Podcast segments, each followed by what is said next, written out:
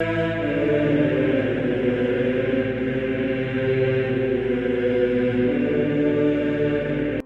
nome do Pai, do Filho e do Espírito Santo. Amém.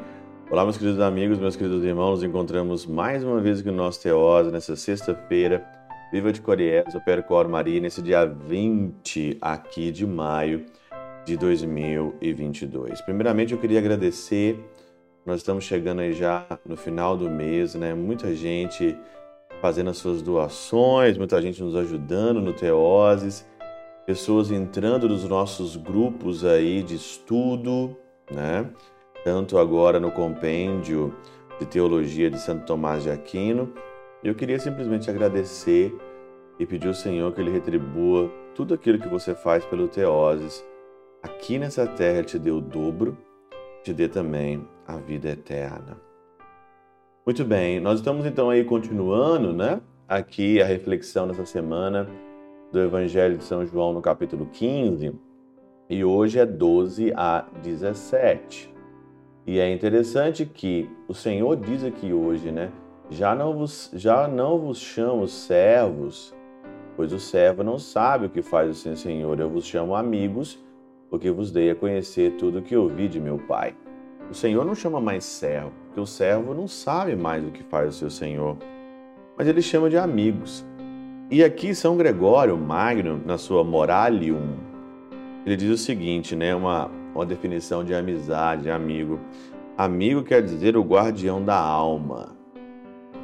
Amigo é o guardião da alma. Daí que não sem razão, aquele que guarda a vontade de Deus, olha, guarda a vontade de Deus, observando os seus preceitos, é chamado de amigo. Então hoje tem muita gente chamando o Senhor, Jesus é meu amigo. Tá, ótimo, Ele é o teu amigo, mas você está guardando a vontade dEle.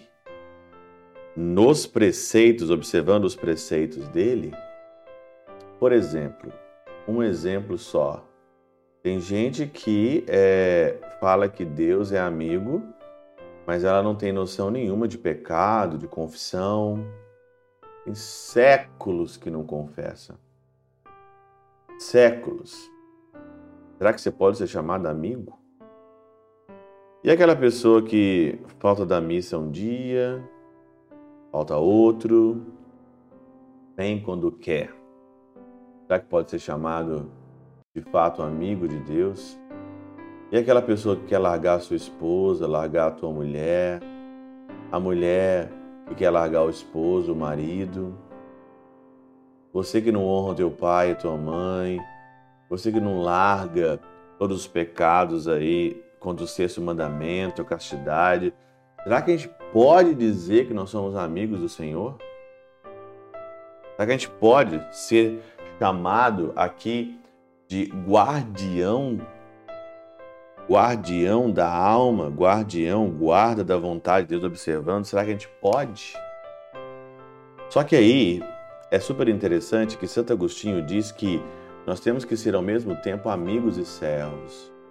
Olha o que ele diz aqui, que grande mercê, como o servo não pode ser bom a menos que cumpra os preceitos do Senhor, Jesus quis pelo mesmo critério fosse reconhecido seus amigos.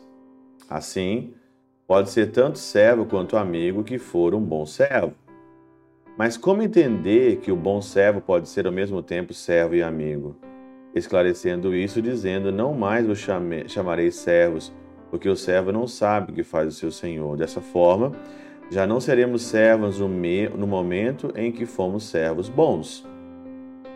Se você não for um servo bom, nunca você vai ser amigo. E se você não for amigo, nunca você vai ser um servo bom. Ou por acaso, um senhor não confia seus segredos ao servo bom e de comprovada lealdade? Lógico que o Senhor confia, lógico que o Senhor então aí confia os seus segredos para um servo bom. O problema é esses servos maus. Esse pessoal que não cumpre os preceitos do Senhor. E aí você tem que perguntar, Eu estou sendo um servo bom ou estou sendo um servo mau? Aqui, o teofilato, o servo não conhece as deliberações de seu senhor quanto a vós, porém, como vos considero amigos, compartilharei convosco os meus segredos. Se você for ser um servo bom, se você é um servo bom, claro que o Senhor vai confiar a você os segredos. Mas o problema na igreja é esse pessoal do mais ou menos. O problema de ser cristão mais ou menos é isso. É que você fica no meio do caminho. Você não é nem um servo bom e você nem é amigo. Você é mau.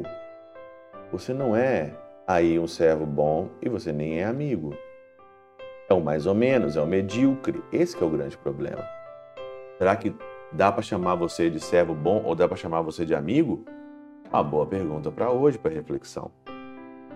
Pela intercessão de São Charbel de Mangluf, São Padre Pio de Pietrelcina, Santa Teresinha do Menino Jesus e o Doce Coração de Maria, Deus Todo-Poderoso vos abençoe. Pai, Filho e Espírito Santo, Deus sobre vós e convosco permaneça para sempre. Amém.